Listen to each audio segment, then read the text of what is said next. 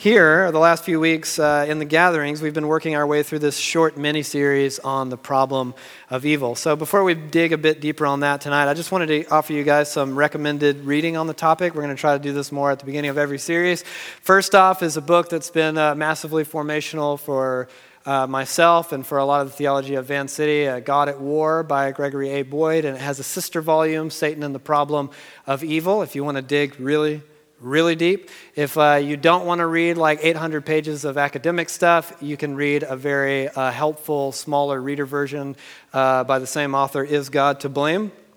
And then this week, to write this teaching, I read this book by Timothy Keller, Walking with God Through Pain and Suffering. And there's, there's a lot that I don't, uh, me personally, agree with, uh, with uh, Mr. Keller there. But this book was massively helpful, and it's really healthy to read across different viewpoints and perspectives.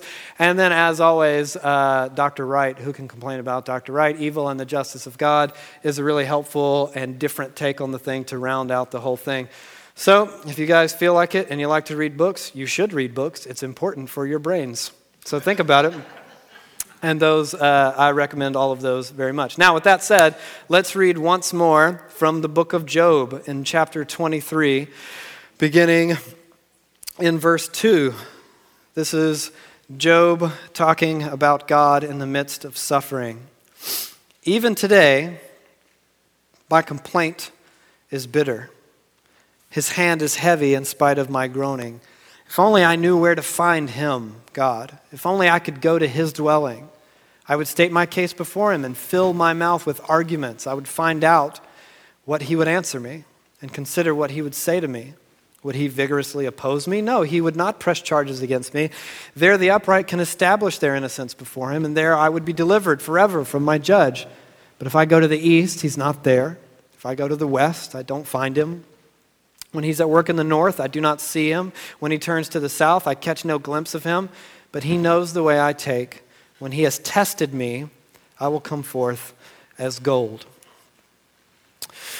In the immortal words of Sideshow Bob, existence is suffering. No matter what precautions you might take in order to avoid this lurking phantom of suffering, suffering will inevitably find you. No matter how hard you work or how healthy you become or how wonderful your family is, something will inevitably mess it up in some way. No, no amount of planning or finance or attempted control can stave off bereavement or sickness or betrayal or financial ruin or an innumerable host of troubles and tragedies from creeping into your life like hostile invaders. And life, we know, is fragile, forever subject to forces beyond our control. And on a long enough timeline, the survival rate for everyone will drop to zero. And for many of you, Suffering is not currently visiting. You're doing great. And even so, each and every warm body in the building fits neatly into one of the following three categories. You're in a season of hardship right now, and so you know suffering quite well. Someone you know might be in a season of hardship, so it's familiar and it's close to home. Or if neither of those are you, you or someone you know will be in a season of hardship somewhere on the not so distant horizon. How then do we, as disciples, as apprentices of Jesus of Nazareth, brace ourselves for the inevitability of suffering? Now, uh, to frame tonight's teaching, let's spend a moment talking about this concept of worldview. There are at least five different worldview interpretations of pain and suffering in the world. First, there is uh, the Hindu worldview, if you like. And here we find a concept we often call karma. The basic idea is that you get what you deserve, you deserve what you get, what goes around comes around. In sociology, this is called a moralistic view because suffering is understood as a byproduct of morality or a lack of morality. Next up, we have the Buddhist worldview, and all suffering and pain flow from desire. You, you, you suffer because you want stuff. Thus, he or she who eliminates desire eliminates suffering. And to do that, you've got to follow the Four Noble Truths of the Buddha, because all life is suffering. The cause of suffering is desire. Suffering ends only when desire is extinguished, and you have to extinguish desire by following the Eightfold Path to Enlightenment. The third worldview is the Islamic worldview. It's not, some, not unlike some theological traditions we discussed last week and beat up on last week. Many streams within the Islamic worldview place a strong emphasis on this idea of fate or destiny. Every unfolding event in history is understood to be the will of Allah. And this is a view shared by ancient pagan understandings uh, from the Nordic and the European traditions. And of course, we see the similar theological traditions in the Calvinistic wing of the church today. This is often criticized as a, a fatalistic view. Someone is fated to suffer, and there's no way to avoid suffering. It's fatalism. One famous uh, Islamic story called Death in Teheran illustrates this quite well. A rich, rich man and mighty Persian, Persian once walked in his garden with one of his servants. The servant cried out that he had just encountered death, who had threatened him. He begged his master to give him his fastest horse so that he could make haste and flee to Teheran, which he could reach that same evening. The master consented, and the servant galloping off on the horse. On returning to his house, the master himself met death and questioned him, Why did you terrify and threaten my servant? I did not threaten him. I only showed surprise in still finding him here when I planned to meet him tonight in Teheran, said Death. It's like a bad bar joke, but it's, it's actually pretty interesting. And the fourth uh, worldview is something that I would call the Star Wars worldview, or if you want to be boring about it, you could call it the dualistic worldview. This is the idea that the world is a cosmic battlefield between equal yet opposing forces of good and evil, and the key to which is a balance of both things or an equilibrium in the force. Without said balance, you are bound to suffer. Now, if you're paying attention and you're, uh, you know, trying to put on your, your open-minded hat, you may notice that each worldview has at least some slight shade of the truth in it. But before we move on, notice the commonality each of the four views, the first four views on the chart, share. They all presuppose that pain and suffering uh, are a normal, necessary piece of the human experience. So, whether you're Hindu or Buddhist or Muslim or a Jedi or a Sith, pain is to be expected. And more than that, each of these views creates space to consider the good that suffering can do in the development of character. Of course, most of us here this evening are, are, probably not Hindu or Muslim or, or Sith. We fall into a fifth category, at least culturally. The culture many of us have grown up in is tremendously different from each of these four first examples, and it finds its roots in something called naturalism. This idea that human beings, even the world itself, is something of a, a developmental anomaly that came to fruition without any involvement from God or from a higher power whatsoever. This, this whole thing is this insane streak of happy accidents, or as one of my, uh, one of my favorite lyricists puts it, a phenomenal, nominal nothing. So, and I'm not, I'm not even talking about uh, science or evolution. A great many followers of Jesus believe uh, certain concepts of evolution may be the very means by which God created and developed the world, and, and that's all fine and good. There's always been room in the Christian tradition for that. I'm talking about something that we might call evolution with a, a capital E, more like a worldview. This idea that humanity and, the, and life and the world in which we live are all great, phenomenal, nominal, nothing, an accident for want of a better way of putting it. Thus, pain and suffering are as devoid of purpose as life itself. You know, the infamous scientific boogeyman Richard Dawkins put it like this The total amount of suffering per year in the natural world is beyond all decent contemplation. And in a, in a universe of blind physical forces and genetic replication, some people are going to get hurt, other people are going to get lucky, and you won't find any rhyme or reason in it, nor any justice. The universe that we observe has precisely the properties we should expect if there is, at bottom, no design, no purpose, no evil, no good, nothing but pitiless indifference. This worldview is further compounded in America and in Europe by the historical premise of a nation functioning as something of a social experiment. The idea is that the end goal of life is life itself, liberty, and the pursuit of happiness. So ask an average American, you know, on the street what they think the meaning of life might be, and they might say something about happiness or about, about being happy. What happens to the individual whose ultimate end is happiness when they meet suffering on their happy little road of life?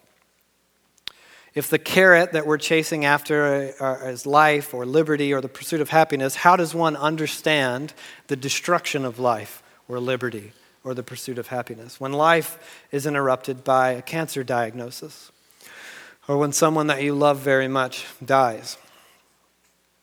when liberty is silenced by the iron bars of a jail cell or a concentration camp, or when freedom is little more than fleeing your home as a refugee to escape civil war. When the pursuit of happiness languishes in the swamp of despair, when, when you're very sad, when life becomes an endless panorama of disappointment and heartache and failure. What then is the great purpose of life? And for this reason, sociologists point to this lineup of worldviews and they condemn the Western secular view as the very worst at dealing with pain and suffering. Because in the Western mind, pain and suffering are at best an interruption to the purpose of life. And at worst, they become an insurmountable obstacle that snuffs out the very wick of life's essence. Even with some vague acknowledgement that suffering might improve our character in some way, it lacks any mechanism with which to realize it because, in the end, it becomes about finding new and better ways to avoid suffering. So, the West is poised to provide you with innumerable methods to stave off the horror of hardship. You know, you have seatbelts and airbags for your car, and insurance and flood for, for, for the flood and the fire, and vitamins and essential oils for your immune system. And none of those things are bad. I like seatbelts. You should wear them. Um, vitamins are okay, I guess. You know, sometimes Abby gives me an essential oil for my headache, and it seems to go away. That seems cool. So those things aren't bad. Um, you know, why not mitigate and minimize hardship if we possibly can? I think it's a great idea. But no, the point is, no matter how clever the hiding place, suffering will find us eventually. And what then?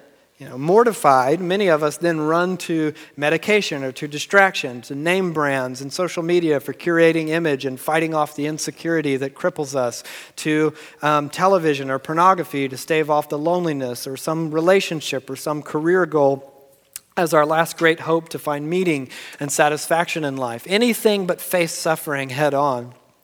The greatest possible moment of your life, and you're off somewhere missing it. See, in the explosion of drug treatment for human sadness over the last few decades and the exponential growth of mental illness in the U.S., a great controversy has welled up. It's actually quite fascinating. You know, in, in 1980, a psychiatrist called Dr. Robert Spitzer he led this task force that compiled what became the DSM 3, the Diagnostic and Statistical Manual of Mental Disorders, sort of handbook for mental disorders. And Spitzer and his team contributed to this third uh, manual a tremendous amount of new mental disorders um, in order to categorize certain genres of human grief or sadness or anxiety and so on. And it became this turning point in American culture. But then, years later, in 2007, Spitzer confessed, uh, confessed in an interview that he and his team had, quote, medicalized much ordinary human sadness.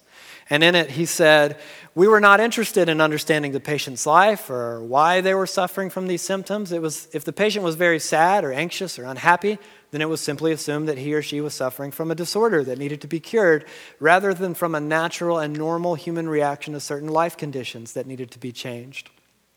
The growing influence of the DSM was one among many other social factors spreading the harmful cultural belief that much of our everyday suffering is a damaging encumbrance best swiftly removed a belief increasingly trapping us within a worldview that regards all suffering as a purely negative force in our lives. And that's the guy who wrote the manual. And notice that last line in his quote a belief, a worldview. Of course, neither Dr. Spitzer nor myself are implying that mental disorders are all imaginary. Of course, they're not. But interestingly enough, the truth is that suffering is not necessarily purely negative in force or in scope. There is good that can be drawn from suffering. In uh, 1946, a gentleman named Viktor Frankl published a book called Man's Searching for Meaning.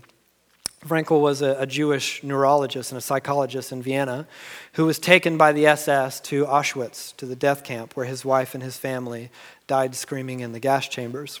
And Frankl endured years of hell on earth. And at the conclusion of World War II, Frankl, as a Holocaust survivor, uh, survivor he, he pioneered something called logotherapy based on his discoveries inside the concentration, concentration camp. To Frankl's estimation, those who persevered the horrors of the Holocaust and the war, all the way to survival, were not who you think they would be. They weren't the stereotypically tough or the stereotypically strong. They were those who found meaning in their suffering. And Frankl argued that the meaning of life wasn't happiness, as many had assumed, but to live for something greater than yourself, for some kind of meaning. And as such, he argued three methods to discovering the meaning of life. One might be creating a work or a deed, so basically something that you do. Or maybe two is experiencing something or encountering someone, so a relationship of some kind. But then finally, third, Frankl theorized that the way that we choose to experience unavoidable suffering is one of the ways that we find meaning in life. Suffering, for Frankl, is an opportunity to overcome your present circumstances or to move from uh, tragedy to triumph. In his case, this was a concentration camp. Um, and the task, he believed, was to find a way to suffer well. And this, of course, is drastically different um, than the ordinary take on life in general, let alone pain and suffering as it is understood in the Western world, in Western secular America. Frankl wrote To the European, it's a characteristic of the American culture that, again and again, one is commanded and ordered to be happy. But happiness cannot be pursued, it must ensue. One must have reason to be happy. Once the reason is found, however, one becomes happy automatically. As we see, a human being is not one in pursuit of happiness, but rather in search of a reason to become happy. Last but not least, through actualizing the potential meaning inherent and dormant in a given situation. Now, Viktor Frankl was not a follower of Jesus, but his ideas and his writings, as you, as you read them in particular in that, in that book, um, jump off the page as strikingly in line with the teachings of Jesus and the writers of the Bible. Because time and time again, authors of Scripture emphasize the unique ability of pain and suffering to catalyze growth and maturity. And the, in fact, the Scriptures use this recurring metaphor for pain as a refining fire. It shows up in Job, like we just read, I will be tested and I will come out as gold. But that's not all. In Psalm uh, 66, for you, God, tested us. You refined us like silver. You brought us into prison and laid burdens on our backs. You let people ride over our heads. We went through fire and water, but you brought us to a place of abundance. In Isaiah, see, I have refined you. Though not as silver, I have tested you in the furnace of affliction. In Jeremiah, Therefore, this is what the Lord Almighty says See, I will refine and test them, for what else can I do because of the sin of my people? In Zechariah, this third I will put into the fire. I will refine them like silver and test them like gold. They will call on my name and I will answer them. I will say, They are my people, and they will say, The Lord is our God. The words of Jesus in Mark chapter 9 Everyone will be salted with fire. And finally, in 1 Peter, Praise be to the God and Father of our Lord Jesus, the Messiah. In his great mercy, he has given us new birth into a living hope through the resurrection of Jesus the King from the dead and into an inheritance that can never perish, spoil, or fade. This inheritance is kept in heaven for you, who through faith are shielded by God's power until the coming of the salvation that is ready to be revealed in the last time. And all this you greatly rejoice, though now, for a little, you may have had to suffer grief and all kinds of trials. These have come so that the proven genuineness of your faith, of greater worth than gold, which perishes even though refined by fire, may result in praise and glory and honor when Jesus Christ is revealed. Though you have not seen him, you love him. And even though you do not see him now, you believe in him and are filled with an inexpressible and glorious joy, for you are receiving the end result of your faith, the salvation of your souls. The point is, again and again, the scriptures make the point that suffering can transform character as fire transforms gold. Pain has this unique ability to, to change and to grow and to mature you. Suffering tests you, it reveals what's really inside. And in the end, it can improve you, enrich the value of everything in your life. How? Well, let's talk about that for just a moment before we end. Firstly, pain can deepen your love for God. C.S. Lewis described pain as a megaphone for God to use to a deaf world. And if it hasn't been uh, abundantly clear over these last few weeks, or if you haven't be, been here, let me reiterate that we believe at Van City God is rarely, if ever, responsible for the pain in your life. Evil is not God's will. He does not determine or ordain evil. Even so, it can be a great opportunity to get our attention.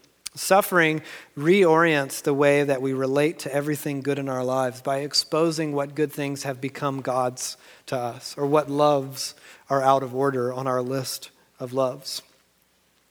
On this, I believe, you know, Buddha was kind of onto something. Suffering does result from desire, for better or for worse. But I would argue that it has more to do with our desire for the wrong things or for the right things, but in the wrong order. You know, I doubt the problem is that you love your family too much, or you love your work too much, or you love your dream too much, but it may be that you love God too little. And the improper ordering of loves is a path to inevitable anxiety. I mean, think about it. When God is not ultimate in your life, you will always live in fear because everything else can be taken away. This is why Yoda pleads that we train ourselves to let go of everything we fear to lose. And I want you guys to know that I deliberated, deliberated very hard on whether or not to quote from a Star Wars prequel, but there it is. I did it. But even so, Jesus can never be taken away. And to believe this is to cast off the shackles of anxiety. To believe this requires a proper ordering of loves because suffering can, when we allow it, strengthen our relationship and our intimacy with God like nothing can in the world. It can reorder our loves whether we want it to or not. Suffering strips us of pretense. You know, it drives us hopelessly and desperately toward prayer, and it reveals God to be the true refuge and comfort that He actually is before we built up all these distractions to inhibit us from Him. The second way that suffering can grow us is that it can deepen your character. This is the idea behind the language of being tested. To imagine, you know, don't imagine like an exam that you get graded for, but imagine like a, a, a metal, uh, a test, the testing of metal, one that works with complex metals, heats them up, and identifies what truly is inside any given metal. The comp- I don't know anything about metal. I read this this week. Um, but in, in suffering, uh, the weaknesses of our character are brought painfully to our attention because suffering kind of becomes these cruel hands that wring us like a sponge, and the very worst of us will flood out like this foul, murky water with all our ugly, hidden stuff exposed, and we've no means of disguising the truth and often no strength left to fake it. And all that's left is to choose to give up or else choose to take the very hard road toward change. And suffering itself is often entirely beyond our control, but our response is always entirely within our control. And of course, we see this paradigm in Job, including the entire spectrum of improper responses blame God, blame people, God is not just, God did this to me. But eventually, in the story of Job, that gives way to repentance in the end, and it's there that Job finally moves forward in his story. Suffering can also deepen your humility and your empathy. Because pain inevitably strips us of pride. It reminds us of how very little falls within the microscopic dominion of our own control. And in relinquishing our desperate pursuit to control the things that we cannot control, we become humbled. You're not in control, you never were. All this religion, religion of self help is an illusion. You have to know not fear, but know that one day you're going to die and that suffering will happen sometime on the way. This is deeply humbling in a good way. I mean, it enables us to be of use to others who suffer. Because those who have suffered very little um, are often trite or cliche, or they become very impatient with people that are in pain. But having been there yourself changes everything. I think of uh, 2 Corinthians, in which Paul writes, The God of all comfort, who comforts us in all our troubles, so that we can comfort those in any trouble. One great meaning that we take in our suffering is knowing that though God does not orchestrate it, he can subvert the calamity and pain that he does not will into existence, and he can use it to benefit others. And he can snatch a victory from the hands of the enemy by using it for something good. God is infinitely intelligent and creative in that way. And, and how far more wonderful the concept of a God capable of taking evil that he does not cause and somehow still using it for good than the idea of a God who's so limited in his scope that he needs to pull every string just to get his way. Finally, suffering can benefit us by deepening our joy, ironically. Pain often reveals what we take for granted. It exposes the endless depth of our entitlement in life. And believe me, you're all very entitled. I am infinitely, infinitely entitled.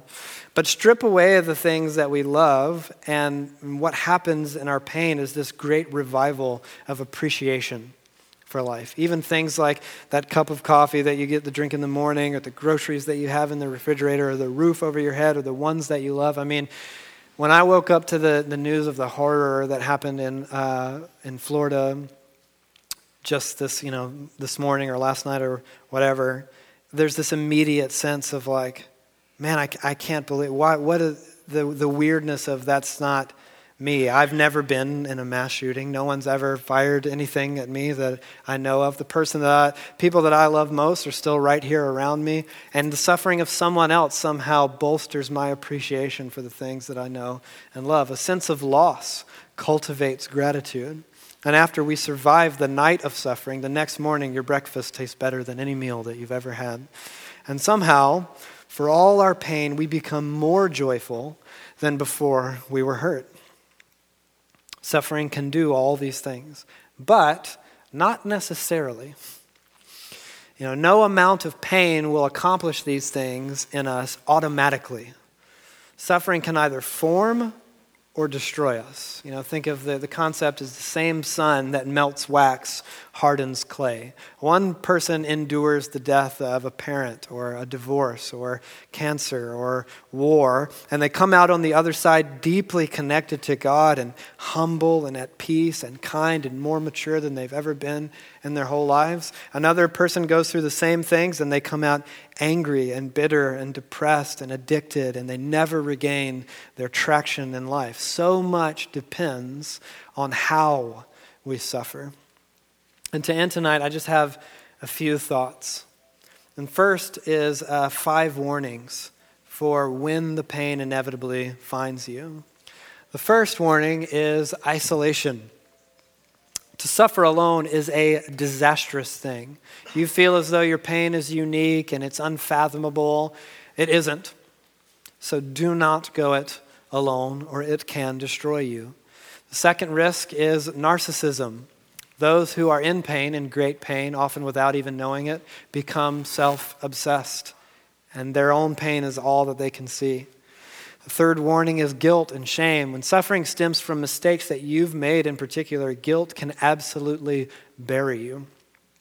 Anger, you know, the rage against God, against yourself, against other people, it can overwhelm you with malice and bitterness and contempt. And finally, temptation. You know, the, the emotionally drained are weak and easy prey for temptation that extra glass of wine or the wandering internet searches or the time alone with your boyfriend or your girlfriend or the, the short fuse that you have with the people that you love, the irritability, the rash decisions that you make. To go to war with isolation and with narcissism, guilt and shame, anger and temptation, we have to pursue their antonyms. The first is community. You have to let people in family and friends, your community, your church. You process your pain with God and with friends and family and community, not in isolation. You know, hopefully your friends are better than Job's, and they won't say, it must be your fault. uh, but you know, it's, it's fascinating to me. The pages of the New Testament are packed with story after story after story of followers of Jesus facing profound suffering and persecution. And the biblical authors, they rarely directly remind them that uh, the disciples should cling to their communities because they presuppose there is no other way to follow Jesus. The writings themselves are primarily directed at communities rather than at individuals. And even when they are directed at individuals, it's, a, it's for the good of some community. The point is that the inevitability of suffering is one reason why following Jesus is never done in isolation but always through the shared life of the people of God.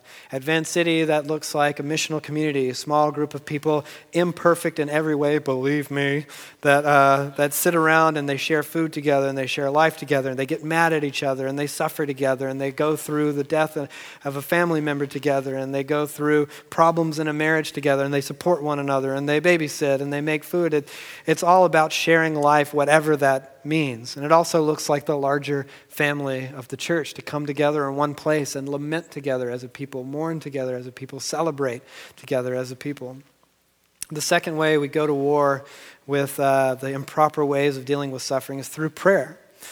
And I don't mean to bow yourself up and white knuckle it and like say your prayers, but I mean lament to God the good and the bad and the ugly, the full depth of emotion without censorship of any kind. Go to the place of pain and meet God there.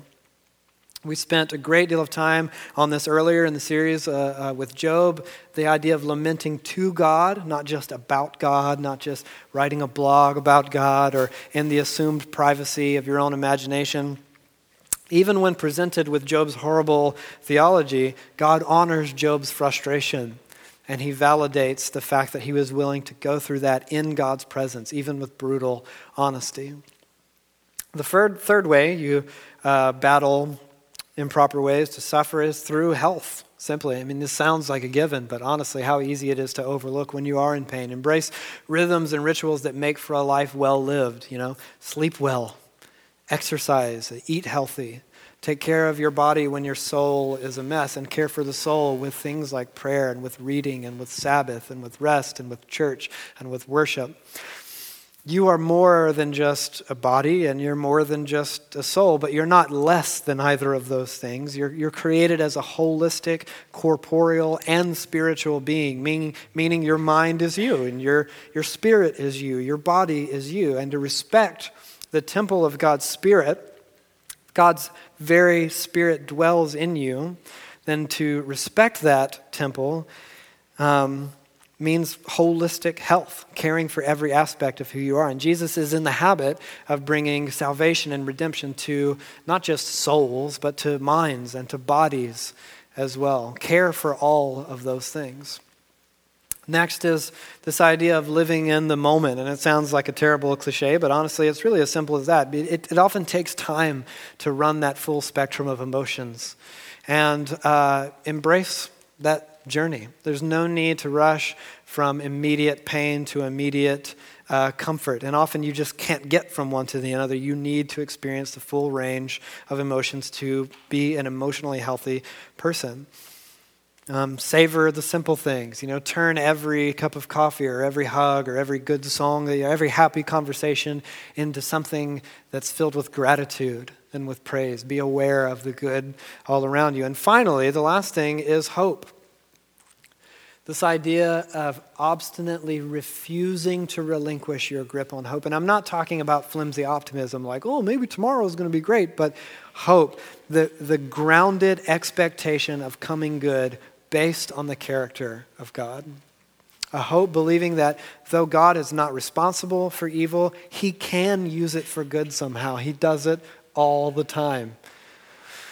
That Jesus, the, the Spirit of God, your salvation itself are not things that can be taken from you, and that the very best is still yet to come. The resurrection, the great healing of the cosmos are all still on the horizon, and we will see the coming of the kingdom even in glimpses in the here and now.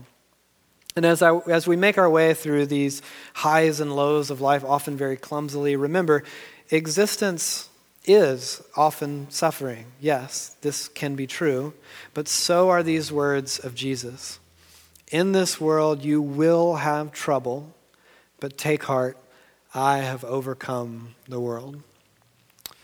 So let's pray.